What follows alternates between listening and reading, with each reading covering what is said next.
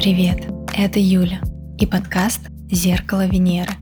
Во втором сезоне девушки необычных профессий рассказывают свои личные и профессиональные истории, делятся своими победами и поражениями, вспоминают самые яркие и самые тяжелые моменты. Благодарю моих драгоценных 11 патронов.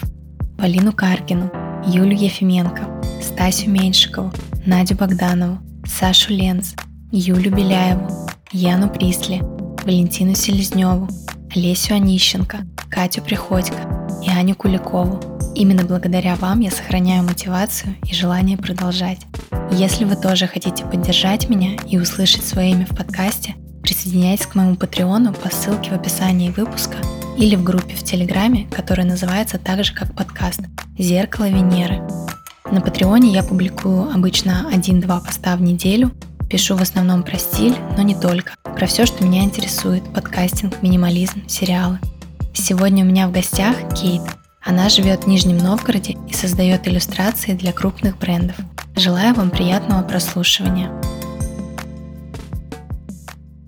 Привет, Кейт. Привет. Первый мой вопрос, фирменный в этом сезоне, касается феминитивов. Я обычно его задаю, чтобы понимать, как мне называть моих гостей. Как ты вообще представляешься, кто ты? Я иллюстратор, digital-художник. Но могу назвать себя еще digital-художницей. К феминитивам я отношусь спокойно. Я считаю, что кто хочет их использовать, использует. У нас в русском языке так сложилось, что есть какие-то профессии, которые уже давно используются в женском, мужском роде. Есть профессии типа иллюстратора, которые все время используются только в мужском роде пока что для себя я не вижу адекватной альтернативы плане феминитива. То есть, если вот, например, я еще разговариваю на итальянском, если меня на итальянском спросят, кто я, я скажу сону иллюстратриче. А, соответственно, мужской род будет иллюстраторы. Соответственно, если я скажу в мужском роде, это будет просто языковая ошибка. В русском пока такого нет. И у меня, поскольку профессия иллюстратор существует давно, как женщины и мужчины в этой профессии тоже очень давно, у меня нет ощущения, что если я говорю иллюстратор, то это только к мужчине относится, именно потому что это уже давно в обиходе. Поэтому, когда я говорю я иллюстратор, я себя чувствую профессионалом и женщиной, то есть все как бы в этом плане нормально. Но совершенно э, понимаю, что для кого-то это критично, и если кто-то хочет использовать, то как бы это тоже ок. Расскажи немножко о своем детстве.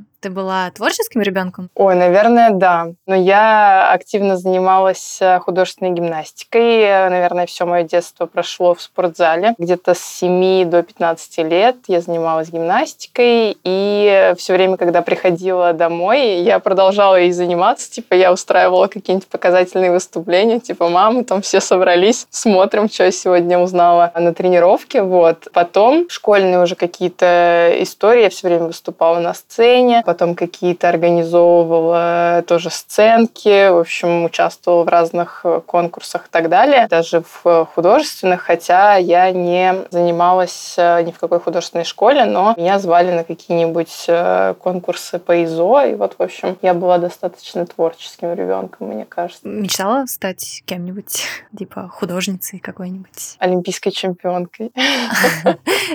Спортсменкой хотела, да? Да, моя мечта была связана с моей текущей деятельностью на тот момент. И мне кажется, что моя мечта стать олимпийской чемпионкой меня характеризует как такого очень целеустремленного человека а, прямо с самого детства. И человека, который видит только прям вершину, то есть не чемпионка мира, там, не знаю. Но учиться ты пошла, я так понимаю, не в спортивный вуз после школы. Да, я потом где-то лет в 15 влюбилась и бросила гимнастику. Ну и плюс это был, были, было связано со сложностями в коммуникации с тренером. У нас, в общем, какой-то был напряг э, на тот момент в отношениях. Она хотела, чтобы я стала мастером спорта, а я хотела просто кайфовать, как бы тренироваться. И мне нужно было чем-то где-то свои амбиции реализовывать. И я нашла себя в олимпиадах по обществознанию, стала участвовать в них и дальше уже стала готовиться к поступлению в, в кавычках, нормальный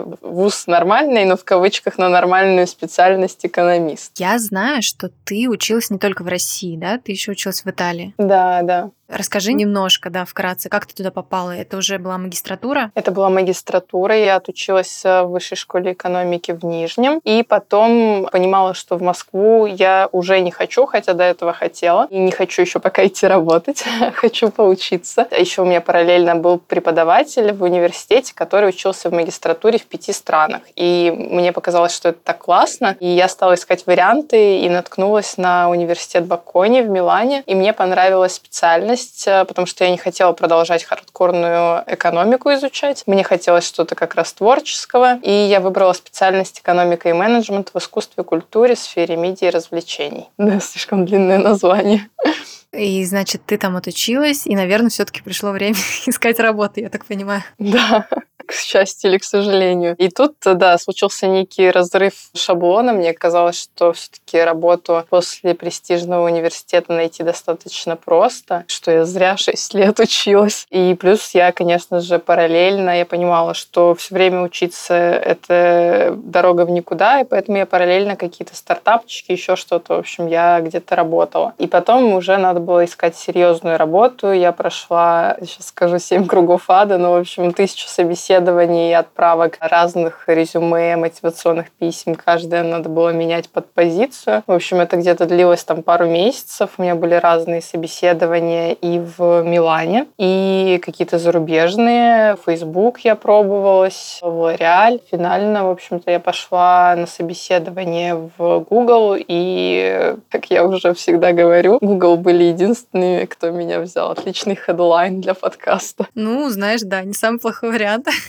Звучит очень даже неплохо. А ты не рассматривала тогда возвращение в Россию? Ты, ну, принципиально хотела попробовать пожить еще в Европе? Да, именно поэтому, собственно, если бы я, наверное, хотела вернуться в Россию, то было немножко попроще, потому что в Европе все-таки с русским паспортом работу достаточно сложно искать. А творчество, оно как-то было у тебя параллельно всегда в эти годы обучения? Или все-таки ты подзабила на это? Нет, я всегда что-то такое делала. Я то видео какие-нибудь снимала и монтировала, Помню, у нас был какое-то задание по...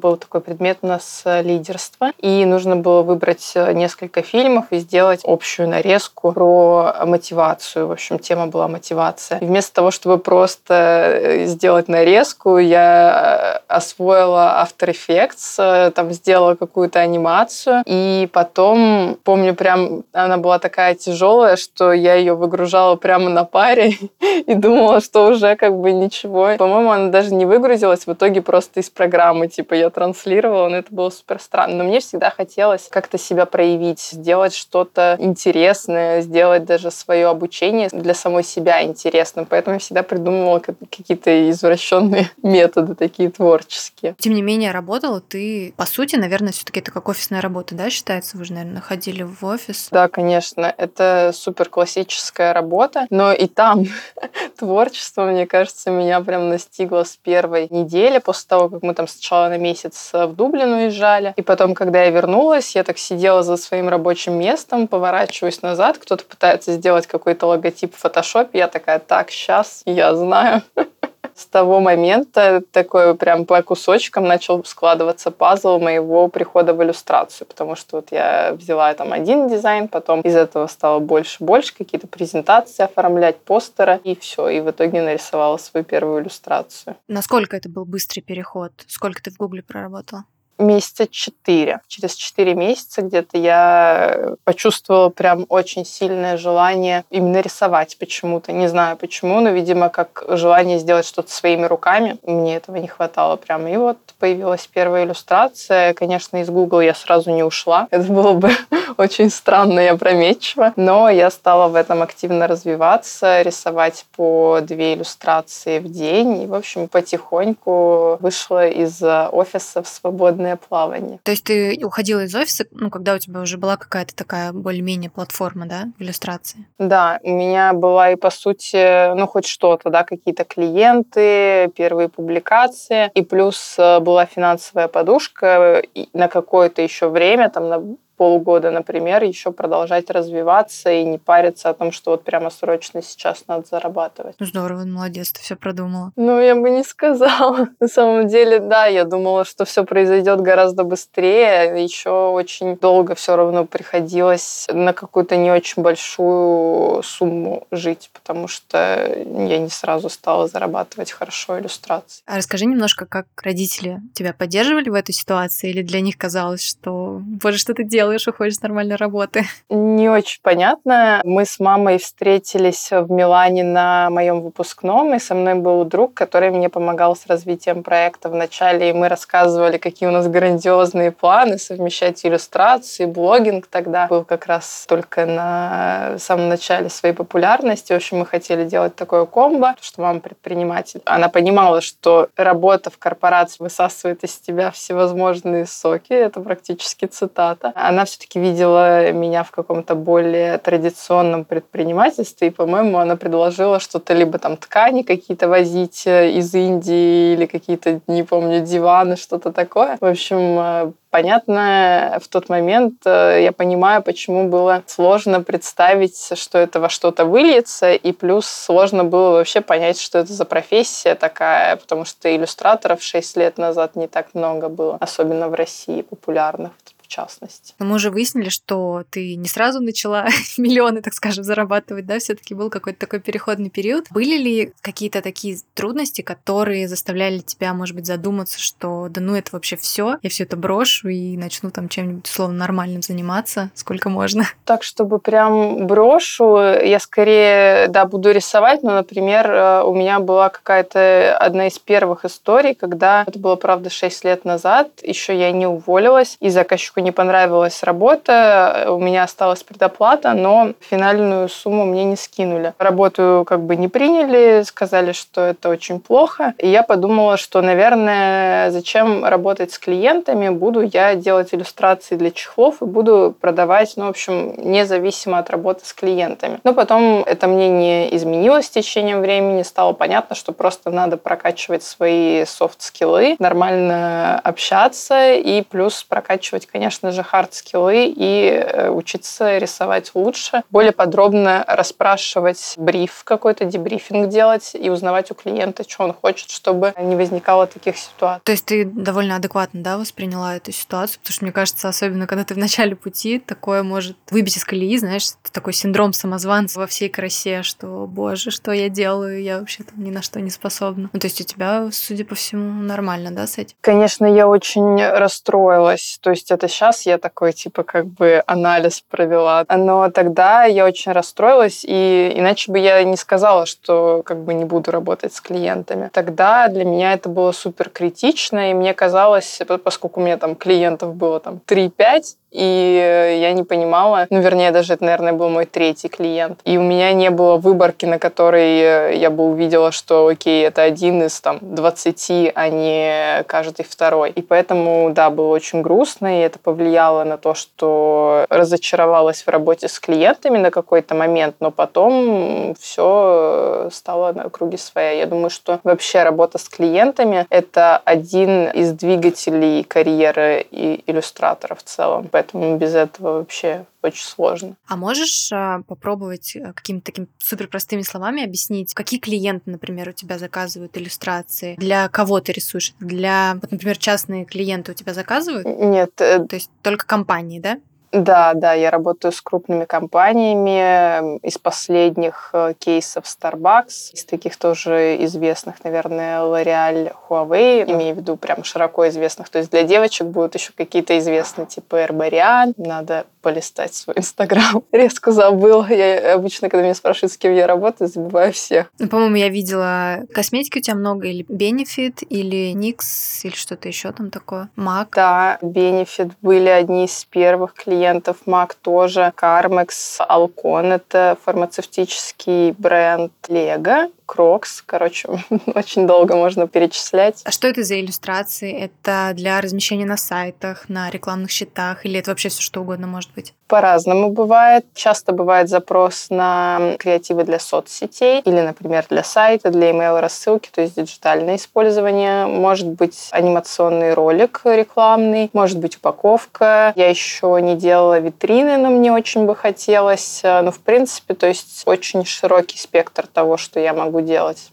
Есть ли у тебя какой-то такой внутренний фильтр, например, с какой компанией ты не согласишься работать? Или нет такого? Мне такие, наверное, не предлагали. Мне кажется, что практически для всего я могла бы сделать иллюстрацию. Вопрос только, сойдемся мы ли по бюджету, например, с компанией. То есть, если это какая-то будет небольшая компания, достаточно сложно, наверное, будет э, с бюджетом. То есть, это не такие суммы, как в крупных компаниях. Но иногда мне бывает интересно с кем-то поработать, и я могу сделать какую-нибудь скидочку. То есть, я бы не стала работать с компанией, у которой какая-то плохая плохая репутация. Понятное дело, что на любую компанию большую всегда валятся разные шишки, но если есть прямо что-то критичное, наверное, бы не стала работать. Правда, такого не было, что мне кто-то написал, и я такая, ой, это вот никогда. Какие-то, ну не знаю, может быть, продукты типа алкоголь, например, или там презервативы? С алкоголем я работала, с алкоголем мне нравится работать. Я сама употребляю, выкладываю в сторис, как я пью винишко, поэтому у меня здесь все супер нативно. Но я же не делаю рекламу, я делаю креативы и рассказываю про свои проекты, а не призываю людей употреблять алкоголь. Поэтому здесь как бы все ок. Ну, то есть ты разделяешь, да, вот этот момент? Я, конечно, могу посоветовать людям употреблять красное вино. Могу посоветовать какое итальянское. Есть разумное потребление. И, наверное, вот важно понимать, что это же всегда пишется в рекламе. Ну, на сигаретах, понятно, пишут вот эту вот фразу. Не знаю, насколько я бы стала работать э, с сигаретами. Не могу сказать. Вот если придет какой-то запрос, я уже буду думать, рассуждать, насколько это хорошо, плохо, потому что я не курю. И это, опять же, вот видишь, как личное тут очень сильно личное отношение влияет. Про что что-то ты еще спросила. Алкоголь. Я презервативы еще сказала. Презервативы. Ну, я бы сделала какую-нибудь креативную упаковку для дюрекс, например. Мне кажется, что это было бы прикольно. Вполне. Здесь главное не уйти в пошлости, в что-то такое. Опять же, например, какие-то э, гигиенические продукты типа прокладок, на мой взгляд, тоже можно интересно с этим что-то сделать. Поэтому вполне себе жду, когда мне напишут кодекс или какой-то другой бренд. Если это возможно, выдели какой-нибудь твой проект, который ты особенно любишь, или, может быть, какой-то, который ты запомнила, какой твой любимый? Скоро будет очень классный проект. Я прям вот сейчас, да, над ним работаю, и прям мне кажется, что будет очень круто. И для меня, как для иллюстратора, будет recognition, я не знаю, как по-русски сказать, ну, в общем, признание, да, очередное после того, как в прошлом году меня в проект пригласили Инстаграм. Проект с Инстаграм очень яркий был, запоминающийся. Он не был связан с иллюстрациями, но он рассказывал про мой проект с Малибурам, как раз с алкогольным брендом. Я сотрудничала, и мы про этот проект рассказывали в рамках э, проекта Instagram Deconstructed. А что это такое? Это глобальный офис Instagram. Пригласили меня в проект как площадка. Они приехали ко мне домой, сняли про меня ролик, про мою работу. Потом он был на сайте Instagram for Business, и в их профиле, по-моему, как таргетированная реклама. Я у себя это все выкладывала, об этом написала много маркетинговых СМИ, типа Dinative, по-моему, русский маркетинг, в общем, Sirius числе много всех. Такой был яркий проект. То есть это ты там для них ничего не рисовала, не создавала, да? Это просто был как бы про тебя, да? Это было про меня и про мой предыдущий проект. И вот как раз э, проект с Малибу тоже очень классный, потому что это был мой первый глобальный проект, когда я работала не в России, а именно с брендом на все страны, скажем так, с официальным представительством. Должна была быть очень классная часть этого проекта. Я должна была ехать, по-моему, по-моему, в Доминикану вместе с брендом, но это было в прошлом году. Да, и я, слава богу, прям вот было один день, что я могла бы взять билет, и он бы у меня просто остался там на руках, сгорел и так далее. И мы дождались, и, в общем, все отменилось, и я не взяла билет, так что все ок. Такая история, конечно, да. Но сам проект классный. Я делала для них анимации для соцсетей. И еще, наверное, из таких последних э, ярких, это мой проект для Алкон. Я делала рекламный ролик. Для меня это был прям большой проект. Я целый месяц делала анимации, в общем, съемку большую. Короче, очень много нового опыта было в этом проекте. И, на мой взгляд, он тоже получился очень классным кейсом.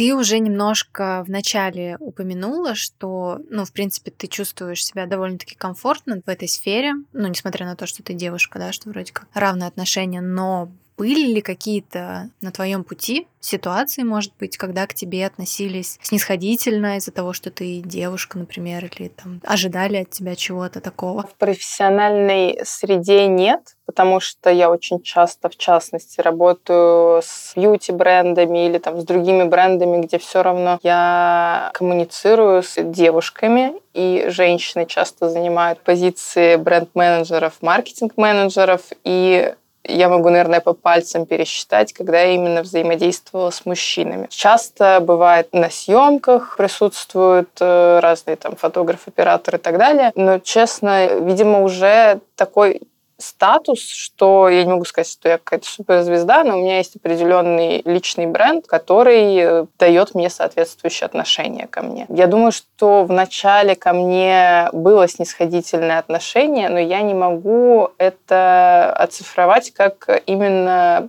по половому признаку, да, то есть что это было из-за того, что я девушка, скорее из-за того, что я не очень хорошо рисовала на тот момент. У меня были высокие амбиции, но качество моих работ тогда страдало. Поэтому, конечно же, в каждый период он хорош, но тогда вот э, было так. И нет, у меня не было никогда ощущения, что именно в профессиональной среде ко мне как-то не так относятся. Бывает в каких-то межличностных отношениях чувствую дискриминацию именно в плане, когда начинают задавать вопрос, а когда же свадьба, а когда же дети, это, наверное, единственное, когда я ощущаю на себе стереотипы и могу честно сказать, что это крайне неприятно, потому что мне кажется, что в последний раз я выяснила, что такой вопрос задается, чтобы паузу заполнить, и тут я задумалась, а неужели паузу нельзя заполнить чем-то другим? Неужели нельзя спросить? С мужчиной они, наверное, другим бы вопросом заполнили паузу.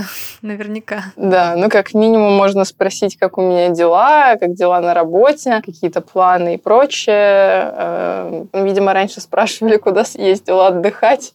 Теперь спрашивают, когда дети. Любая женщина скажет, что это неприятно. Можешь объяснить, где люди вот таких супер творческих профессий, как твоя, ищут вдохновение? Потому что, ну, мне кажется, не может же его быть 24 э, на 7. То есть вот тебе нужно сесть там, сделать какой-то проект. Что ты делаешь, если, ну, нет вдохновения? Мне кажется, вдохновение, как говорится, inspiration is overrated. Вдохновение такая переоцененная штука. Невозможно просто сесть. Например, я делаю 35-й проект за свою карьеру, условно, да. я сажусь и такая думаю, вот сейчас на меня там снизойдет какое-то вдохновение, я нарисую то, что я еще никогда не рисовал. Понятное дело, что если я там из э, предыдущие пять проектов или прямо вот сейчас рисовала бабочек, то мне в голову будут лезть бабочки. Если я часто рисую пончики, у меня топ of mind будут пончики. И никуда от этого не деться. И поэтому нужно применять э, определенные техники и стратегии для того, чтобы придумывать идеи. Кажется, что идеи, раньше я говорила, что идеи приходят из космоса, это первые 20, а потом, чтобы что-то интереснее и постоянно развиваться, нужно применять техники. Какие техники есть? А, можно делать mind mapping, это когда ты рисуешь карту мыслей, ментальную карту, интеллектуальную карта, в общем, она по-разному называется. Начинаешь с какой-то основной идеи, и потом пошли стрелочки в разные стороны, ассоциации. Например, э, недавно я делала творческую иллюстрацию просто для себя, и я делала на тему моего любимого бренда Chiara Ferragni Collection. И я в центре написала просто Chiara Ferragni начала просто разные-разные ассоциации от нее делать. Это глиттер, сердечки, звездочки, которые у нее обычно на кроссовках, там глаз и так далее, и так далее, и так далее. И у меня в какой-то момент ассоциация пошла телефон. Ну, то есть как бы от сердечек, не помню, что именно послужило ассоциацией к телефону, но, в общем, так получилось, и все. И сразу у меня сложилось. Там звенит телефон, и вылетают там ее логотипы, сердечки, звездочки и вот э, ее логотип в центре. Потом, естественно, это станет частью какого-нибудь паттерна, потом я придумала попкорн, но это уже как бы после все было. Референсы смотреть хорошо, то есть заходить на какой-нибудь Pinterest, Behance, анализировать, что нравится. Не просто типа, о, классно, пойду то же самое себе нарисую, а смотреть, что нравится, в каком-то, может быть, проекте понравится, как тени наложены, где-то, может быть, какой-то один элемент зацепит, потом начинает складываться какая-то картинка. И можно вот эти два инструмента вместе применять. То есть можно сначала карту сделать, потом пойти поискать референсы на тему, которая в итоге у тебя сложилась. Либо наоборот, сначала референсы поискать, а потом э, карту сделать. И даже недавно тоже я делала проект, буквально сейчас его делаю. Сначала у меня там ассоциация лимон была, потом от лимона Сицилия, от Сицилии оливки. В другую сторону у меня было, например, от того, что я не могу назвать, там было типа море, а от моря там водоросли, кораллы, потом это все вместе соединилось, и скоро вы это увидите в моем инстаграме. Мне кажется, что вдохновение такая штука. Единственное, чтобы вдохновение нужно, чтобы сесть и это начать делать. Для этого можно включить какую-нибудь музычку, плюс э, проект в целом тебя должен вдохновлять, мотивировать. Если это свой творческий проект, то должна быть, наверное, какая-то цель, может быть, новый кейс в портфолио или чтобы этот бренд обратил внимание. Жалко, у Киары Феррани нет никаких русских представителей, которые могут услышать этот подкаст. Ты говоришь, у тебя прям глаза светятся, я это вижу,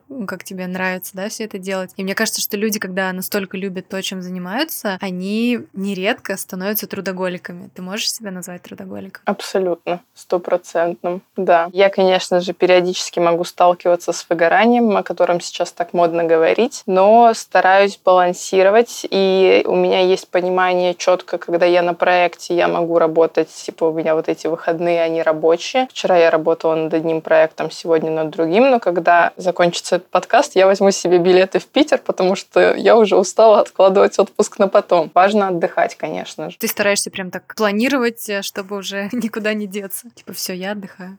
Да, в идеале так, потому что в прошлом году у меня было прям несколько ситуаций, в которых я откладывала отпуск из-за того, что мне предлагали проект, потом что-то тянулось, и проект отменялся, и я оставалась без отпуска, потому что уже приходил реальный проект. И в этот раз я просто по проекту сказала, что мне нужно вот три дня, в которые я уеду. Плюс я хочу встретиться, приедет как раз моя знакомая бренд-менеджер Малибу. Она приедет в Питер, так что это будет такой классный occasion. Ой, я какие-то слова постоянно иностранные использую.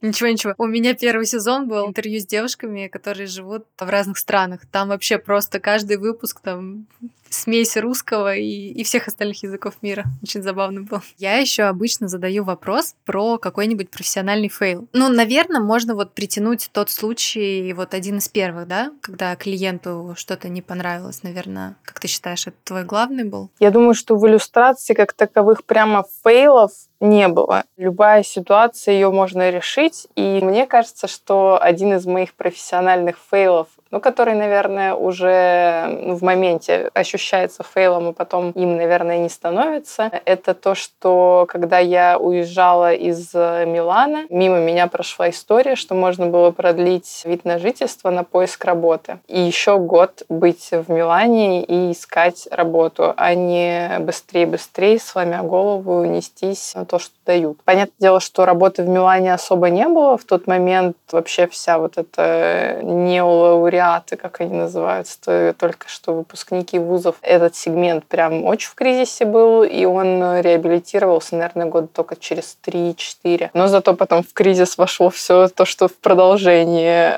Поэтому я иногда думаю, а как бы было, если бы если бы я все-таки осталась, если бы я немножко поборолась за то, чтобы остаться в Милане. Наверное, этот. Ну, еще был один профессиональный fail, тоже связанный с первыми моими работами, именно до иллюстрации. Я хотела пойти работать в ивент-агентство, второе крупнейшее в Италии, одно из крупнейших в Европе. Мне вообще тема ивентов очень нравилась. Все, мы договорились о стажировке, я у них там выиграла какой-то конкурс, ей им очень понравилось, и они обанкротились.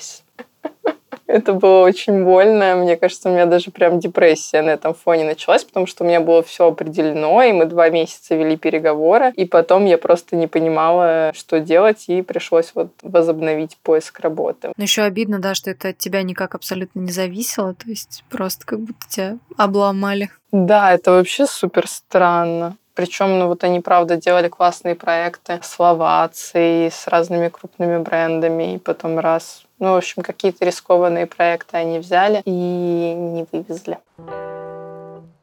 Вы знаете, как я люблю иммигрантские истории, и поэтому сегодня хочу порекомендовать вам новый подкаст на эту тему. Он называется «Мой новый мир», и ведет его моя приятельница из Финляндии Аня.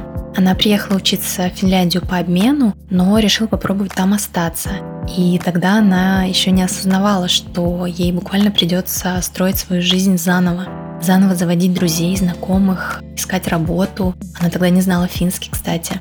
Аня столкнулась э, с кучей бюрократических сложностей и отказов в приеме на работу. Но ей повезло в том, что она встретила людей, которые переживают подобный опыт и это дало ей силы и понимание, что она не одна. Тогда, собственно, и появился этот подкаст, в котором э, герои делятся своим эмоциональным опытом переезда и опыта первого года жизни в новой стране. В общем, даже если вы не хотите жить в Финляндии, но, может быть, например, планируете переехать или уже переехали в другую страну, или просто, как я, интересуетесь темой иммиграции, послушайте подкаст э, «Мой новый мир». Ссылку на него я оставлю в описании выпуска и на канале моего подкаста в Телеграме.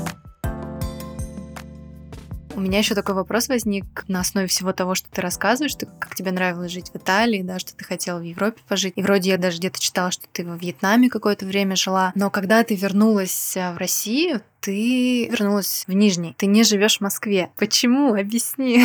Все же наоборот сюда.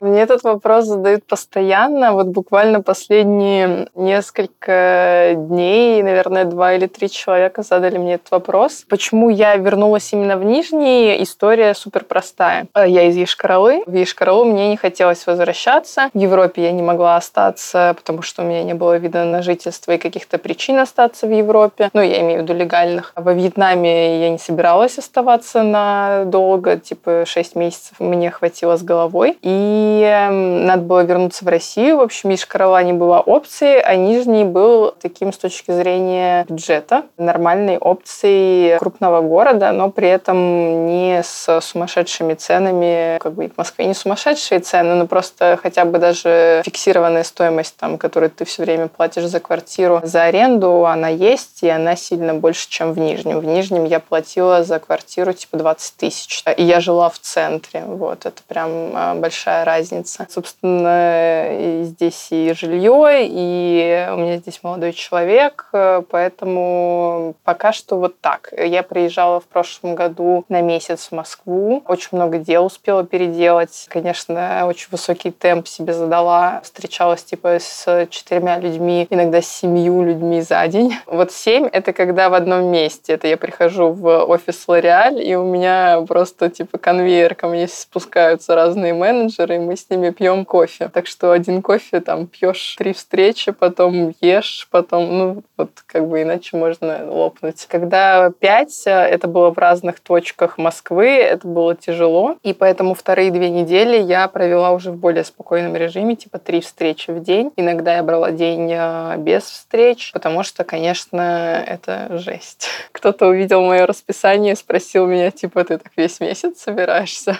Поэтому э, хотелось бы еще вернуться в Москву на месяцок, может быть, два походить по мероприятиям, понетворкаться. Так что жду, когда все выйдут в офисы, чтобы всем было удобно со мной встречаться, потому что я понимаю, что кто где живет, э, это может быть сложно. Я бы, конечно, переехала в Милан. Но никто не зовет, да?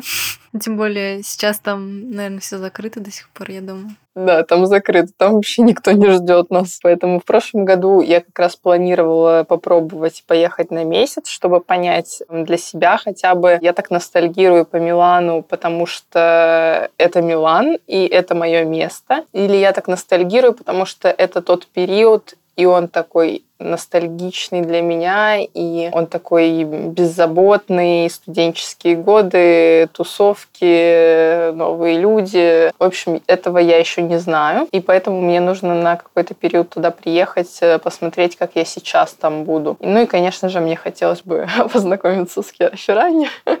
Последний вопрос. Дай какой-нибудь совет или несколько советов а, тем, кто хочет попробовать себя в иллюстрации. Совет, который работает безотказно всегда, это если все время предпринимать активные действия и видеть конечную цель и двигаться в сторону нее, то все получится. Других вариантов нету, потому что вижу цель, не вижу препятствий. Вот, мне кажется, это работает всегда. Никогда не сдаваться и прочая философская история, которая, мне кажется, и так понятно. Что касается иллюстрации, наверное, я бы сказала не бросаться сразу в омут с головой, проанализировать вообще рынок, что происходит, кто что делает. Возможно, поинтересоваться у коллег или почитать какие-то блоги, где, например, больше заказов, или если хочешь много зарабатывать, где больше денег, или где, если хочешь креативное что-то сделать, где больше креатива. Проанализировать сферу, посмотреть, куда хочешь двигаться, даже не только сферу проанализировать, а еще бизнес-модели, которые есть, потому что понятное дело, что все хотят зарабатывать не ради только творчества приходят в иллюстрацию. Или, может быть, вообще человек проанализирует и решит, что он хочет современным искусством бананы к стене приклеивать например. Поэтому важно тут э, как бы разобраться и потом уже придумать стратегию и действовать. Стратегия должна быть какая-то долгосрочная, плюс краткосрочная. Типа стратегия с тактическими действиями должна перемежаться вот так. Я хочу тебя поблагодарить за интервью, было очень интересно. Спасибо большое. Спасибо, спасибо. Были очень э, такие классные, интересные вопросы. Некоторые из них мне еще не задавали, поэтому мне было очень приятно. Все, спасибо тебе. Ура, я очень рада. Всем пока. Спасибо, что дослушали до конца.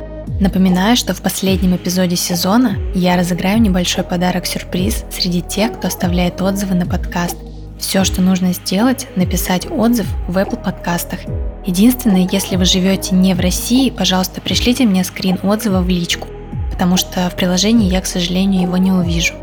И не забывайте про группу подкастов в Телеграме, она так и называется «Зеркало Венеры», там есть все активные ссылки на страницы моих гостей и красивые шаблоны для того, чтобы делиться эпизодами в сторис.